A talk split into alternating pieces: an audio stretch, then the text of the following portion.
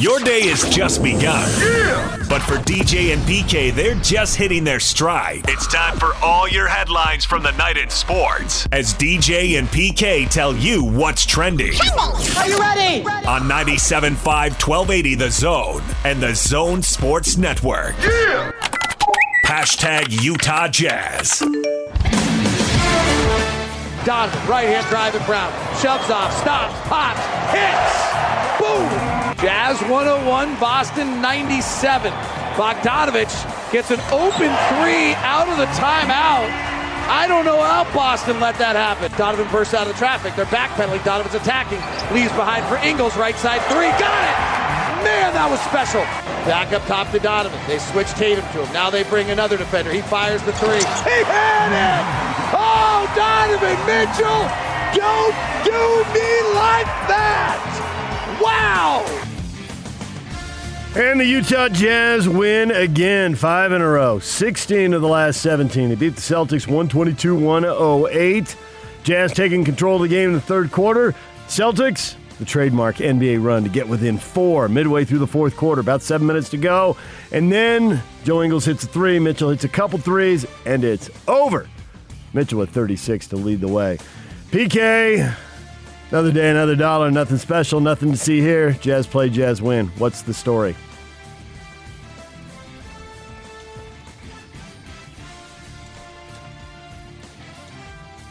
Can PK not hear me? Or he's stunned into silence by the greatness of the Jazz?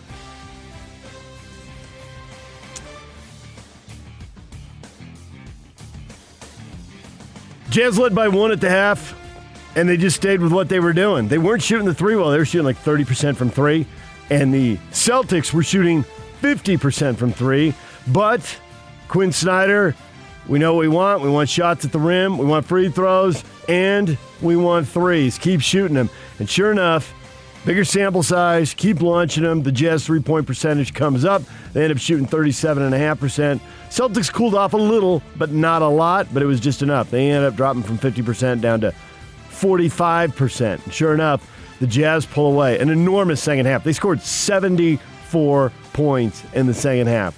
So play pretty good defense and you play outstanding offense. 74 points and a half. It's just an enormous number. And it kind of slips away from you in the second half. You know, if you do it in the first half, you just see it on the scoreboard at halftime and you realize what's going on. But that was a heck of an outburst from the Jazz in the second half. No Mike Conley, no problem. Other guys picked up the scoring. Five guys in double figures. Ingles with a huge night shooting the ball. He ended up with 24. Mitchell, I said, had the 36.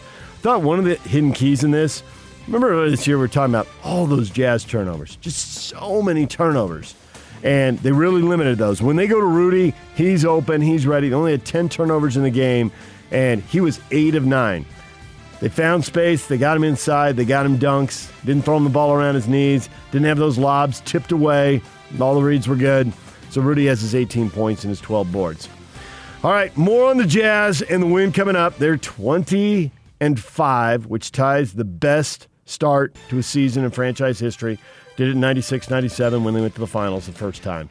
Winning 80% of their games. They're on pace for 66 wins, all huge numbers.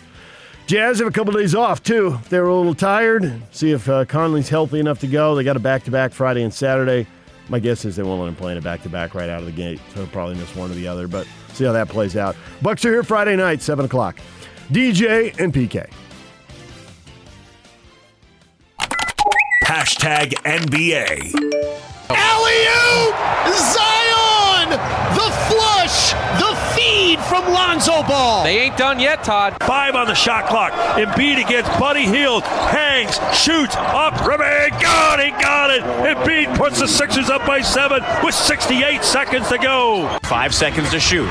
Dame sizing up the defender, steps back, three pointer, buries it. 34 for Damian Lillard. I don't think that we go out every single day uh, of our lives and sacrifice the time in order to be average at anything. Uh, and we look very average, you know, and we have the talent that we should be dominating. Uh, you know, we have the experience in, in, terms of some of our guys that have been through certain things, circumstances to be able to battle through. And we're dealing with a lot of the reality that we're putting this together on the fly. There's Kyrie Irving after the Brooklyn Nets drop their third straight game. They lose to the Pistons 122 111. Jerami Grant leading Detroit with 32 points. Now that he is the featured guy, he's putting up huge numbers. Couldn't do that in uh, in Denver, but man, he's the guy now, and the offense doesn't run through the Joker, and, and Grant's putting up huge numbers. And the Nets, for all the hype and the big three, uh, they have not put it together. That was Kyrie Irving right there talking about it. They are 14 and 12. Now, the third in the East, so that sounds good, but they're 14 and 12. They've lost to a lot of teams under 500. And 14 and 12 in the West right now would make them seventh. They're not in the West, so I don't have to worry about it. But that that third is a little bit of a little bit of fool's gold there, as they're struggling to be consistent. I think the one thing he said there that caught my ear is we're we're putting this together on the fly, you know, and that we, we've seen a lot of teams and they make the big move, it doesn't pay off the first year. The Heat lost in the finals the first year uh, when they had their big three who were planning on winning not two, not three, not four, not five, not six. They actually won two, and they lost to the Mavs that first year they were together. The uh, Lakers, when they acquired Gasol, they lost in the when they acquired Pau Gasol, they lost in the uh, finals the first year and then won the next two. But I think everybody looks at the Nets and thinks, do you defend well enough? And you play these sub 500 teams, you know, and, and you get up for the bigger games, and they've got a decent record against some of those better teams, and you get up for it, and maybe you play some better defense and, and you win. But it appears that it is never easy for the Nets. And we'll see if this is going to work or if they're going to have to move one of the three guys and, and get better defensively. Get somebody in the middle who can uh, do for them what obviously Rudy Gobert does for the Jazz. Maybe not at that level, but you got to at least have something in there. All right, the other scores the Sixers have the best record in the East. We keep talking about, you know, who are the contenders? You know, the Lakers defending champs and they're the favorites, so you got to beat the king to be the king and all that. And the, the Jazz and Clippers are off to great starts. The Sixers are 18 and 7, and that is the third best record in basketball behind the Jazz and the Lakers, but it is better than the Clippers. And the Sixers win again. They beat the Kings 119 to 111 in the Kings win streak. So they get that. Embiid went for uh, 25 in that game. The Heat have not had their guys, you know, and, and Jimmy Butler's been out, and Dragic has been out, and are they going to get on a roll? Because they are – they're in the 10th spot, the new play-in kind of position. Uh, they beat the Knicks, and of course, with you know 14 and 12 being third in the East, the, the Heat are four games below 500. That'll get it together here. Butler went for 26 points and 10 assists. Good to have him back in the lineup, and uh, they beat the Knicks 98-96. Steph Curry, who has been lighting it up for Golden State, 32 points, and the Warriors blow out the Spurs. And the Spurs had a nice little stretch going. They'd won three in a row and six out of seven, but a win for the Warriors. Uh, the Warriors sitting in the eighth spot, 13 and 12 in the West. Other news: The Dallas Mavericks have stopped playing the national anthem for home games at the direction of owner Mark Cuban. He confirmed to ESPN the Mavericks do not plan to resume the tradition to play the national anthem before games in the future. Cuban declined to make further comment on the decision. This is Texas. How's that going to go over? Not well, would be my guess. They, this is what they've been doing all year, but it just took a few games before people noticed. Now, special rules this year. You can do whatever you want. A lot of teams don't have fans there. Now, it'll be interesting when fans are back if the league orders teams to do it. But right now, everybody's got their gets to do stuff at their own discretion. And Cuban uh, doesn't want to comment and make it a bigger deal. So it'll be a big deal here for 24 hours. If he doesn't say anything, then will it die out?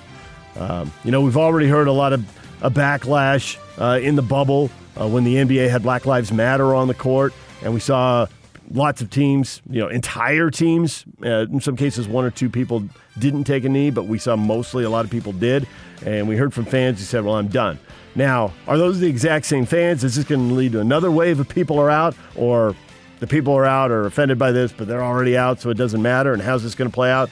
I don't know. We haven't we haven't seen anyone do anything like this, so I suspect he'll stick with it for this year. It can't really hurt attendance this year since attendance isn't really a thing. I mean, the Jazz are putting, as near as I can tell, the Jazz are having the biggest crowds at games. There may be a couple teams with a few more people, but the Jazz have bumped it up now. Orlando officially has, is allowing the only team that's allowing more currently. They are right. Okay, what's their number? Do you know? Four thousand on the head. Okay, and the Jazz are at three thousand nine hundred two. Yeah, thirty nine hundred two is the number that they've come up with for now. Now they've already bumped that number up once. And I've heard that they actually have had some some clearance from local health officials to bump it up higher if they want, and they haven't wanted it yet. See how it goes. You know, work with your ushers and the flow, and maybe bump it up at some point. So we'll see if they do. But for most of these teams, attendance isn't an issue right now. Most of the arenas are empty. All right, DJ and PK. Hashtag NFL. I don't have seven Super Bowl rings, but I think I played in an era where football was more of a contact sport. Mm. You're not seeing a lot of that now. You know, players are protected, but you know, it's kind of hard to say when when you got seven rings. You know, uh, you're doing something right. So uh, I think with Brady, uh, you know, he still wants to play. He said something about playing till he's 45. I think he can do it now in this league uh, because players are so much more uh, protected. So yeah, he can have that GOAT uh, status. I never wanted that status anyhow. Jerry Rice handing the GOAT tag to Tom Brady. I always thought Jerry Rice was the GOAT of wide receivers. I didn't know that we were comparing across the positions like that, PK. Apparently we were. So Brady can have the GOAT tag. Uh, He's got it with seven titles, especially now that he's done it with another team. Left the organization and went and won somewhere else.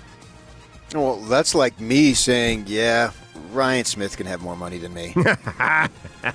Duh. It's already, the transition's already been made, but I'm glad you're cool with it. All right, that's good. Yeah, really. Yeah, okay. Well, he's doing an interview. They ask him something. He's got to give him an answer. So there it is. Jerry Rice agrees Tom Brady's the GOAT. I mean, that's better than Brett Favre saying these quarterbacks shouldn't be talking about trades. they should be leveraged their way out of town. Brett, do you remember the end of your career? Or are you just, just blanking out on all of it? You remember that whole retire, don't retire game for multiple years and then to the Vikings? Did he Jets? leverage his way out, though? Uh, you know, he kind of wore out his welcome. They did Yeah. have they had so leverage isn't exactly At right. best, it was mutual. yeah, but it was. um I don't know. It just doesn't seem like Brett Favre has any room to talk on that topic. Just- I, I'd agree it was mutual. You know, at that point, uh, Aaron Rodgers had sat like long Montana. enough and is ready to go. Yeah, yeah. I I didn't feel like Montana was mutual. Montana was pissed. He was leading San Francisco. like, hey, we were in the NFC title game going for a three-peat, and we had the lead, and I got hurt. Well, yeah. And then all of a sudden, I don't have the job anymore? Are you kidding me? Joe wanted Young to be a good teammate when Young was a backup. Yeah. I mean, it, I mean, let's face it, DJ. It's a situation you're going to face in a few years. Oh, don't kid yourself. Maybe earlier than that. Wow, pushing up the time. Yeah, a few months, few weeks. You don't know. You don't know. It's, uh, uh, Tampa Bay boat parade. Not going to have the traditional parade. They're going to have a boat parade to celebrate their Super Bowl. That is what they did with the Lightning to celebrate the Stanley Cup. On the theory that people would be spread out around the, the banks on the waterfront and they're going to require them to be masked up. Don't know how they'll enforce that, whatever. Certainly, the team can be spread out apart from the people. And uh, They can't do it on land. uh, they're they're not doing it on land. I don't know if I they di- I know can't. they- I don't I know know if they're not. can't. I haven't heard. Well, just tell can't. them Biden got reelected to another four years, and then everything will be fine. Yeah. So they'll do the boat parade. I mean, it's not like we got this long history of Tampa teams winning. I, I don't know what they did back in oh, uh, 02, 03, whatever it was when they won. Um, so, you know, maybe they, I guess they could. I don't know what kind of grief there'd be to pay, but they got the boat option. So, what would happen if the Jazz won it here? Could we have like the Salt Lake and people would be spread out all the way around it? I mean, I don't know what the circumference of the Salt Lake is, but everybody's You standing in the mud. Want to go stand on the? No, I of the Great don't. But Salt lots Lake? of you know people who've lived Well, I and mean, died. no, and- we, we couldn't have it in Salt Lake, the Salt Lake City proper. We'd have to have it in one of the suburbs. Should we just have it along the Jordan River? Oh no, no, I don't think we want to have it along the Jordan River. No, just move it down to Sandy or some other place. Obviously, it's not going to be down there. well, it could be in Salt Lake. I mean, you were. Come on, it was BYU banned fans, and you thought that was stupid, but the Jazz are playing in front of 3,900 fans. So, I don't know, dump on Provo, don't dump on Salt Lake. Salt Lake's letting people congregate. And the BYU are the ones you labeled stupid the other day.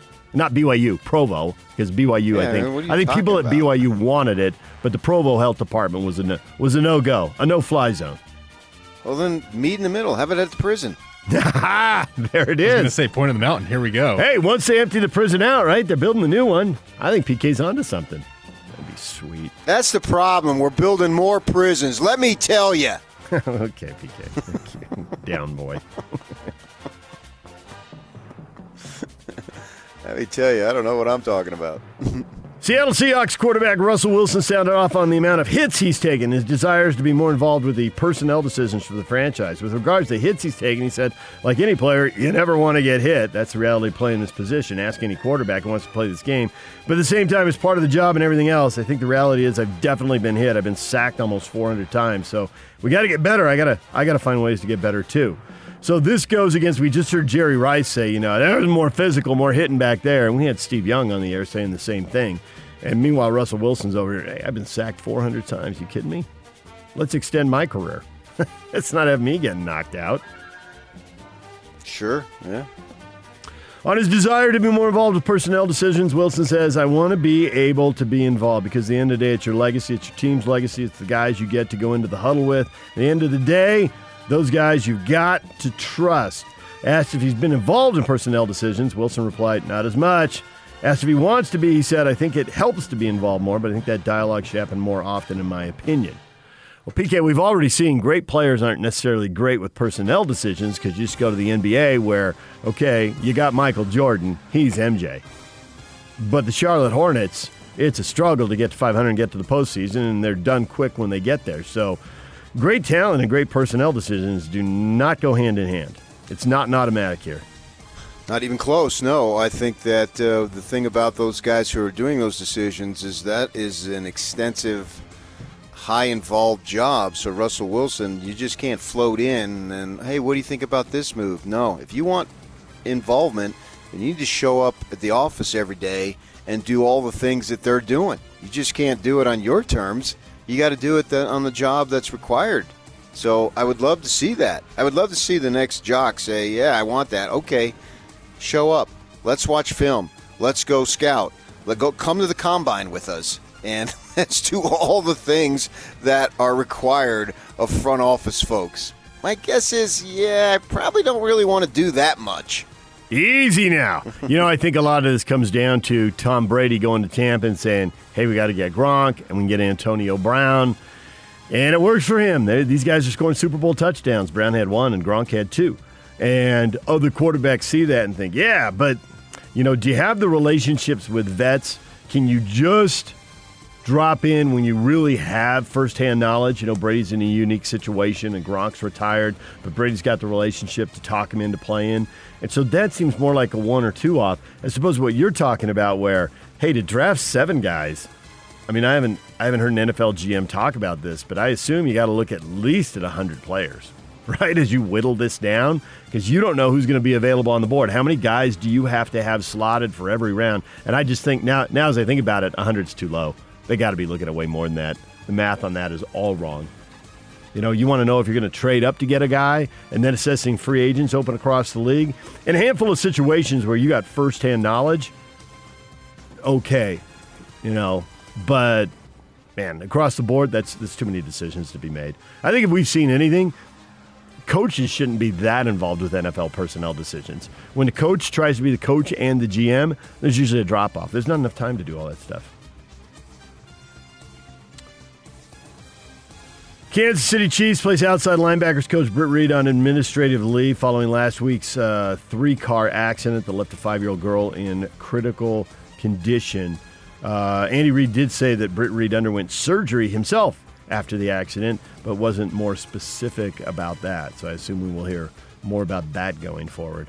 And Yahoo Sports National NFL writer Terez Paylor died unexpectedly at the age of 37. He had worked for the Kansas City Star for more than a decade before joining Yahoo to cover the NFL at large. Uh, we just did this story with a baseball reporter who Pedro died too young. Pedro Gomez, who was 58, and that was way too young. Now a 37 year old. All right, what is trending is brought to you by Shamrock Plumbing. There's no job too big or too small. Get the personal touch with Shamrock Plumbing. Call them at 801 295 1690. That's Shamrock Plumbing. Coming up, Tim Lacombe, Jazz Radio studio analyst, will join us at 8.30 as the Jazz keep rolling. Aaron Roderick, BYU offensive coordinator, is here at 9 o'clock. 97.5 and 1280 The Zone. More on the Jazz coming up next. Stay with us.